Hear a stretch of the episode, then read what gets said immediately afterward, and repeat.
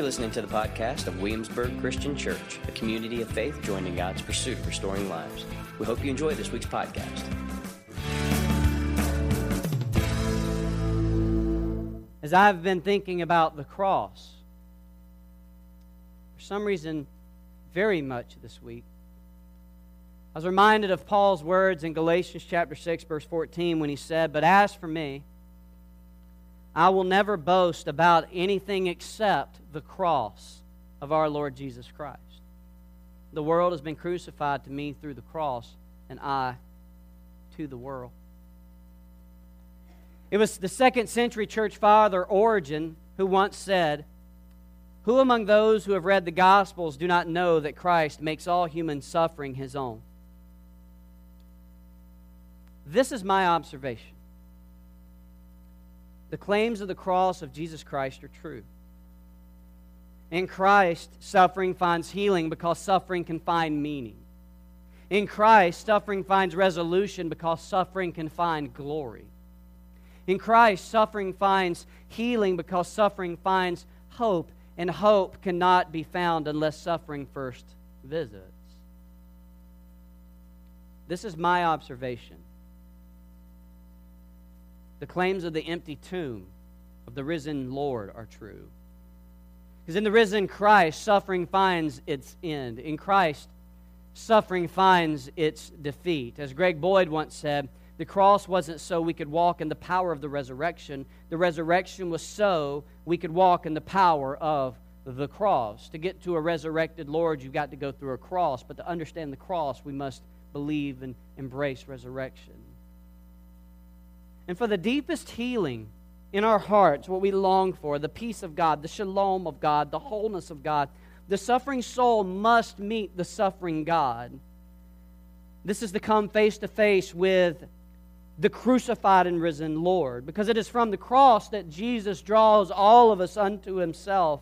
It is from the empty tomb that he invites all of us to overcome a new way of being in the world that leads to a new way of doing life in the world, a way of self giving love and gracious hospitality, which, because of cross, becomes our freedom.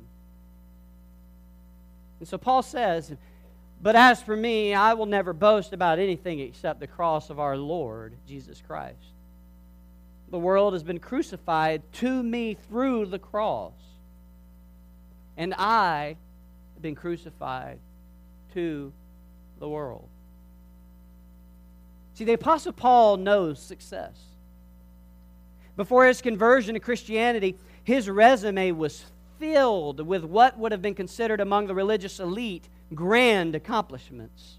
He was born of the nation of Israel, of the tribe of Benjamin, a Hebrew born of Hebrews, yet he obtained dual citizenship with Rome, becoming a Roman citizen in Roman society.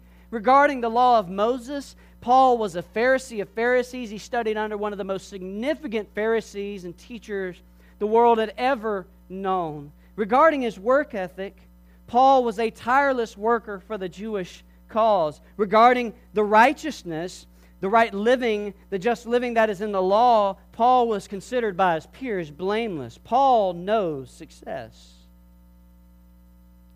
in his day. Paul knows anxieties the anxieties of a world brought on by fear and violence. See, before Paul's conversion, Paul was a radical extremist that led an empire wide persecution against Christianity. Paul has said that it was his work ethic and zeal combined with his so called knowledge of the law of Moses that compelled him to persecute the church. Paul led a band of terrorist radicals to murder Christians simply because they confessed that Jesus is the Messiah King of Israel. Let that sit for a moment.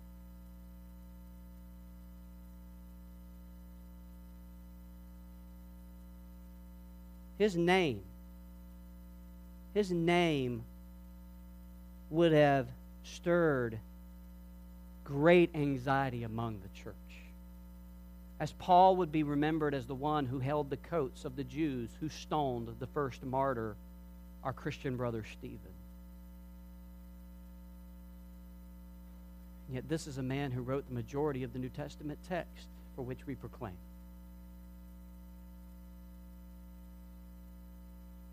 But for Paul, there was no greater accomplishment than what God had performed in the crucified king. I mean, for Paul, the only thing that could have come close was his own willingness to submit to the cross and have all other accomplishments and all other anxieties that terrorize the world be crucified with Christ on the cross. But Paul never lost sight of the greatness of the cross and the scandal that was found in the cross. See, the cross represented the most brutal kind of death and torture in Roman society and in history of the world, arguably. The cross was not a source of comfort to people. It was not a religious symbol of any kind prior to Christianity. No one was rocking a wooden cross around their neck, a some sort of stitched cross on their tunics. To the Jewish and Roman ears, it was a disgusting, offensive instrument of death performed by the Romans for anyone other than a Roman. And it was reserved for a very particular people of society, a very particular class. It was reserved for people who were especially violent, committing violent crimes for people who engaged in sedition, revolutionary behaviors against the Roman government, subversive people. And it was saved for slaves who rebelled against their masters. It was the epitome of humiliation. As the cross was a death instrument reserved only for criminals who threatened the stability and good of society. Listen to the ancient descriptions of the cross. Written by a non Christian around the time of Paul's ministry, he says, Punished with limbs outstretched, they see the stake as their fate. They are fastened and nailed to it in the most bitter torment, evil food for birds of prey and grim picking for dogs. The Roman poet Juvenal once said, The vulture hurries from dead cattle and dogs and crosses to bring some of the carrion to her offspring. Another Roman writer named Seneca the Younger, who lived during the ministry of Jesus and would later become an advisor to Emperor Nero, once said this about the various crucifixions he witnessed I see crosses there, not just of one kind, but made in many different ways. Some have their victims with head down to the ground, some impale their private parts, others stretch out their arms on the gibbet. Crucifixion was almost always preceded by some other form of torture, as if it wasn't bad enough itself that allowed the executioner an opportunity to display his strength. Jesus was flogged. Others would have had their eyes gouged out, or tongues cut out, or limbs broken. And since the cross was reserved for a particular class of people in society, people who committed especially violent crimes, people who engaged in sedition against the Roman government, and slaves who rebelled against their masters, it became an instrument of death used by the Romans to terrorize potentially dangerous populations of society into submission. So, in your scriptures, when you see the two thieves on the cross, they were not petty thieves. They did not just steal something. The only way they could have gotten on the cross is if their thievery was connected to sedition or subversion to the empire that threatened the empire. You did not say something bad about Rome or you got a cross. You did not talk about Caesar on Facebook, you got a cross.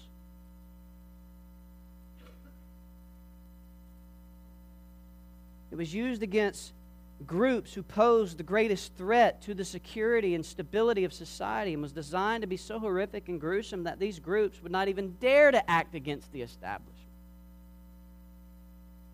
It was to protect society against threats, the death of revulsion for subversives and rebels and bottom feeders that would threaten society, especially considering that Rome was an honor and shame culture. Now, think about this it makes sense that Jesus would die on a Roman cross. By declaring that Jesus was Son of God, he was threatening Roman society because Caesar was publicly declared as Son of God.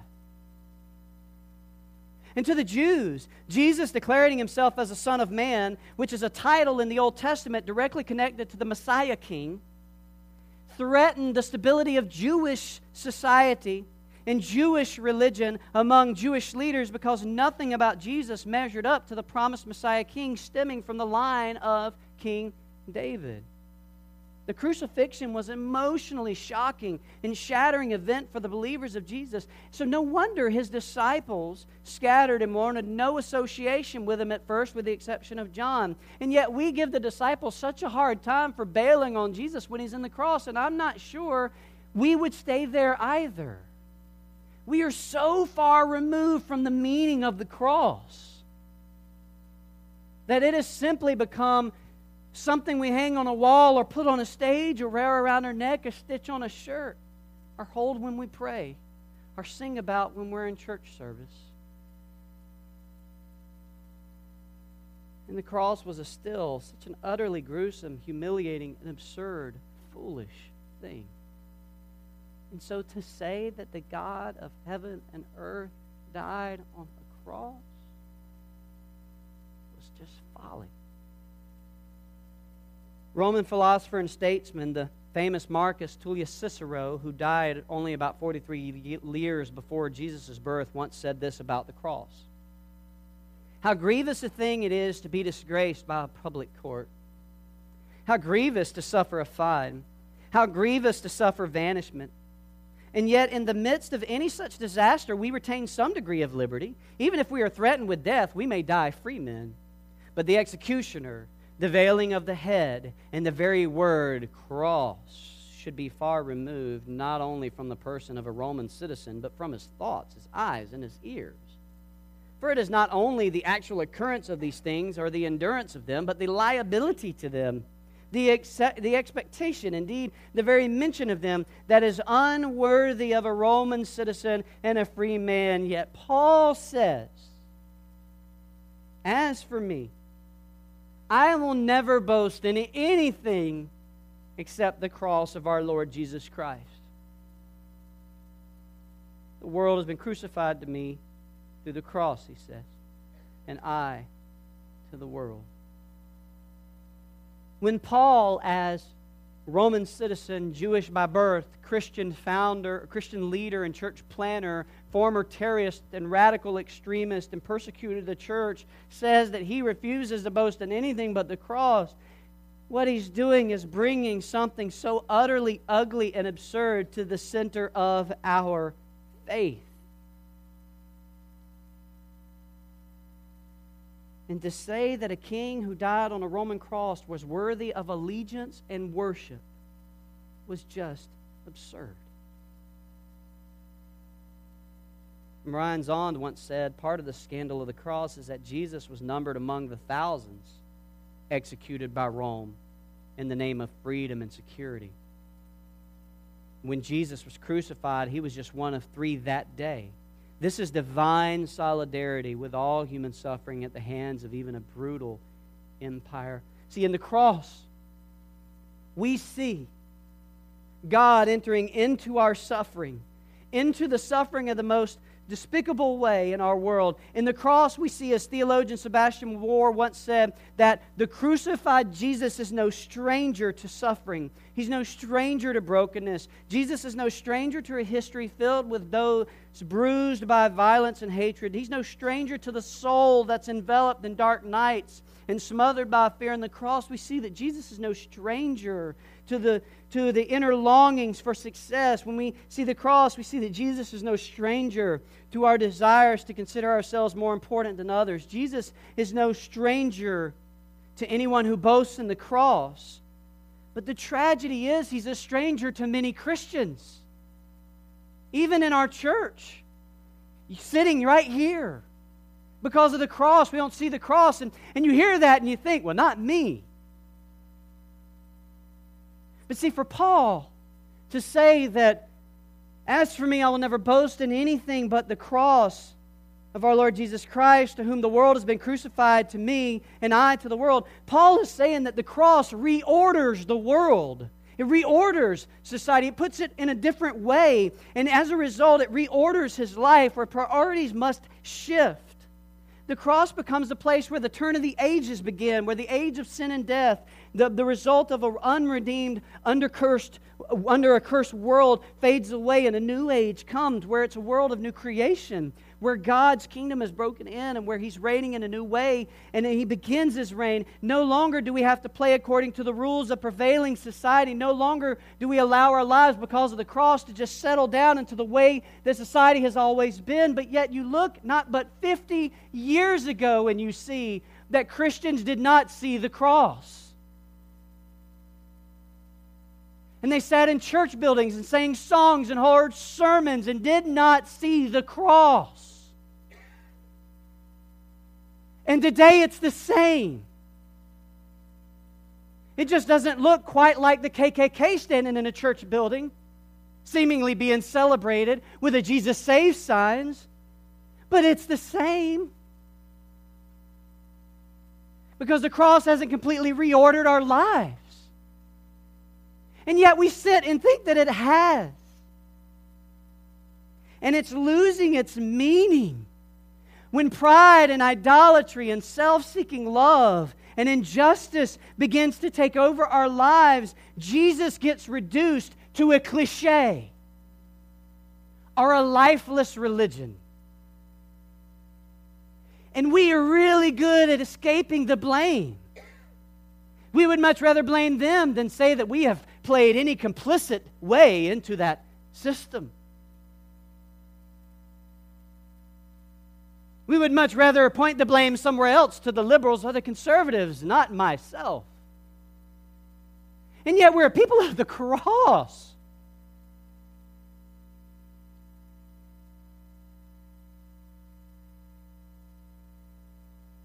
And it's dawned on me that every Sunday we gather not merely to worship, we gather to make a decision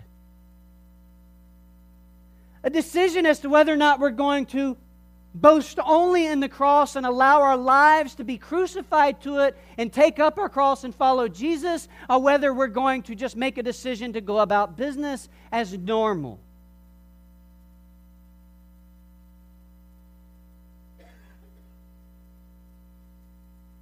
We make a decision every Sunday. Because come Sunday afternoon or Sunday night or Monday, we're going to be forced with all kinds of other decisions. And at that point, when we're at the place of decision, we have to decide what are we really going to bear? We're going to bear the weight of a cross where we're willing to sacrifice life and self giving love and humility, sacrificing those things, or whether we're going to sacrifice the cross all over again because it doesn't fit our sensibilities or what I really want to do, or I can just get forgiveness for it anyway. Or I might have to admit that I'm a little more sinful than I would like to. Or that I might have to admit that I've been complicit to the injustices of a society or a world. See, for Paul, the cross is necessary because of the kind of world that we have made for ourselves a world bent not toward God, but toward self seeking motives, violence, and death. In church, Jesus does not want us to miss the cross, He never has. And so, Jesus, when He's with His disciples in Luke chapter 9, He's praying in private, and His disciples are with Him. And He asks His disciples in verse 18, Who do you, the crowds say that I am? And they answered, John the Baptist. Others, Elijah. Still others say that you're one of the ancient prophets who've come back to life. Jesus says, But you, but you. Okay, I, I get the crowds now. Okay, you've got a pulse on the crowds, and it's easy to think about who the crowds think, who they think. So now, who do you, my disciples, who do you say that I am? And Peter says, God's king. God's Messiah. Jesus strictly warns and instructs them to tell this to no one, saying that the Son of Man must suffer many things and be rejected by the elders and chief priests and scribes, be killed, and be raised the third day. And then he said to them all, If anyone wants to come with me, he must deny himself, take up his cross daily, and follow me. A daily decision. For whoever wants to save his life will lose it. But whoever loses his life because of me will save it. What is a man benefited if he gains the whole world, let loses or forfeits himself, his very soul, his very core of his identity? Verse 26 For whoever is ashamed of me and my words, the Son of Man will be ashamed of him when he comes in his glory and that of the Father and the holy angels. I tell you the truth, there are some standing here who will not taste death until they see the kingdom of God.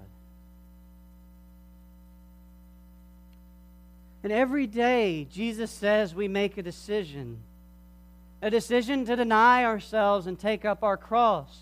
And the crosses that we bear are not what we often say when we talk about bearing crosses. They're not burdens. They're not death and sickness. We don't that's not the cross I meant to bear. When Jesus says take up your cross daily, he's offering a choice, a decision as to whether or not we're going to decide a different way of life. As to whether or not we're going to live a reordered life under the rule and reign of God. He's, he's asking us if we're going to choose even the harder way.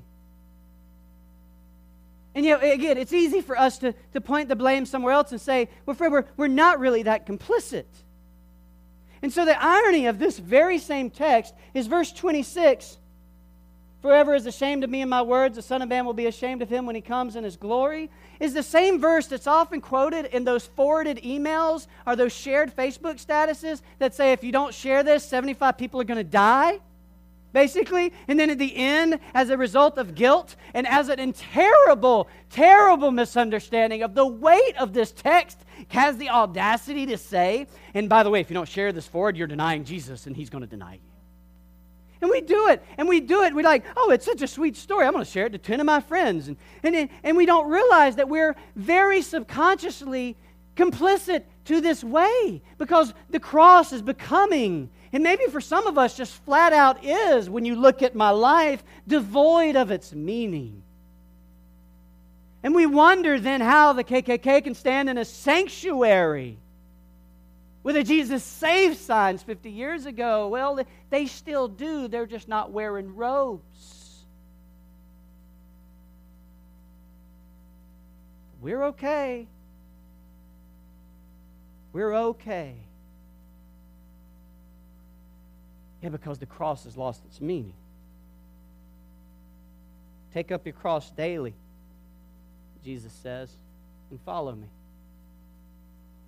This week I was consumed with why it is that I, or we, love the Jesus of the cross, but I or we do not want to follow him to the cross. And, and I suppose the generic answer is obvious. I mean, who wants to sacrifice anything? Who wants to really lay it down? Who wants to do the work of really trying to love neighbor or remain pure with the Lord, or be humble enough to confess my failings and misgivings, to say I'm sorry. And the sad truth is when I take a, an honest look at my own life, I know all the particulars of this generic answer and all the things I'd rather hold on to than let go. And yet Jesus teaches me, he teaches us, that it is in the bearing of the cross that we become more like Jesus. And after all, aren't I and you to know Jesus so fully that we become more like Jesus so that we may learn to love like Jesus and treat others as if they are loved by Jesus? Or better yet, to treat others as if they are Jesus, like Romans 15 7 and Matthew 25 40 tell us? And yet, Paul teaches us that it is in the cross we find life. We find life in the cross. We find conviction for our conversion. For the cross. And in the cross, we find life because we find the death of sin and death. In the cross, we find life because we find the power of God working in us through the life of Jesus. And the crucified God becomes our own. Where all that we hold dear is going to be subverted. It's going to be turned upside down and reordered. In the cross, we find life in our suffering, redemption in our restlessness, sanctification in our sacrifice, happiness in our humility, and life in self giving love. And on my most faithful day of obedience, and maybe on yours, we can see that to be true. We've experienced sanctification and sacrificial love, we've experienced happiness and humility. And in the lives of those that I have known that have known Jesus for many years.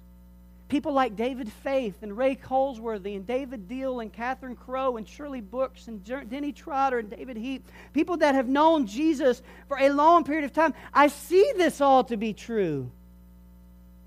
I see it true because they have been forced to trust Jesus closely and portray him more fully and faithfully in their demeanor and their actions. I have seen this to be true in Harry Gambrell and Norma Gambrell and many others who've walked with Jesus for a long period of time. I've seen it because life has forced them to move through the suffering. I've witnessed them suffer well through their loss. They've suffered poorly, but they've suffered well. I've seen them find peace in seasons of uncertainty and demonstrate holiness in their willingness to give themselves to others. I've seen them find joy in considering others more important than themselves, not their rights all the time, in their self interest. I've seen them find life giving purpose and self giving love, and they are not perfect people. None of them are perfect people. If you don't believe me, make Dave Faith angry. And his imperfections will shine like the morning star.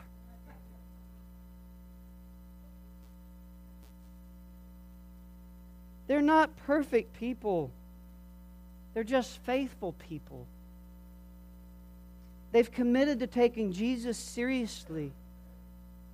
And they've learned what Jesus means when he say, "Take up your cross daily." And they show me that the cross is not merely something Christ does for us, but is a pattern that we are called to follow. And they remind me that when I fail, as I often do, I can rest in the truth of the cross Jesus carried. But they also remind me that after I've rested for a while, I must once again pick up my cross and continue the journey of following close to Jesus in the confidence of His love, not in the confidence of my performance, because I'm not going to perform. So I'd lean into His cross because He performed perfectly for me. But I can rest in that, and then I take my cross. And I'm reminded by Ray and by Dave and by so many others that I'm not meant to travel this journey alone, but in the company of others bearing a cross. And they remind me that in a world prone to violence and self seeking power, Jesus did not save the world with ballots or bullets, and neither can we. Instead, Jesus saved the world with a better love revealed in his broken body. And this must be our way too because it displays the power of his kingdom. My friend, theologian, and scholar Ben Langford has said that the church that views its existence and engagement in the world through the cross will seek to posture itself in positions of vulnerability rather than positions of power. It will posture itself in positions of vulnerability rather than positions of power. When we as a church become clear on this, the gospel will become clear through us. Christian, we must remember that the world will not be changed by your persuasive arguments or our power mongering. We're not called to beat people with the cross, we're called to invite them to it.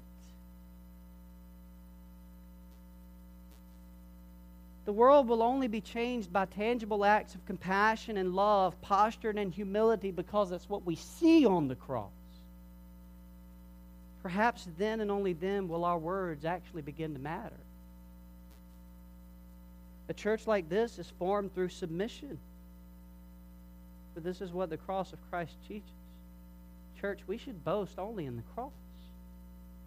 Because in the cross, you and I have found our lives. You and I are no longer our past. We're no longer our performance. We're no longer the things we did yesterday. We're no longer our prison records and our addictions. We're no longer our failures and our firings. We're no longer any of those things. We're no longer a bottom line number on some company's ledger. We're no longer those things. Not in the cross. We're free.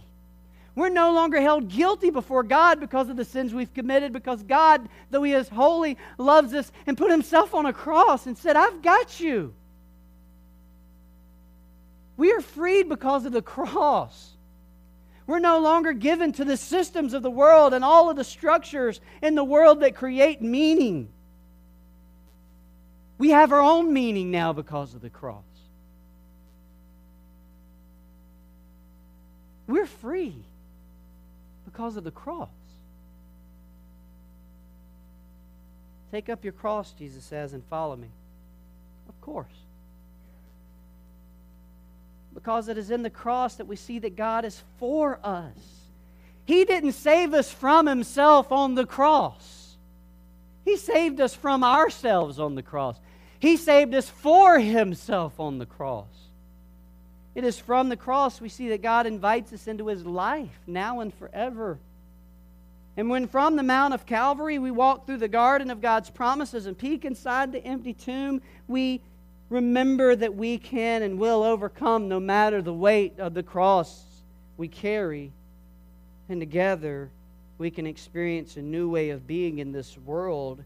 Christian, you can have, because of the cross, joy and peace and hope and lead your life toward a path of self giving love, which is the way of the cross. And by the mercies of God and the truth of the crucified Jesus who is risen Lord, it is there. It is the way of the cross. It is the way of self giving love that we find our true freedom, our true life, and is what the apostle would have called Christianity.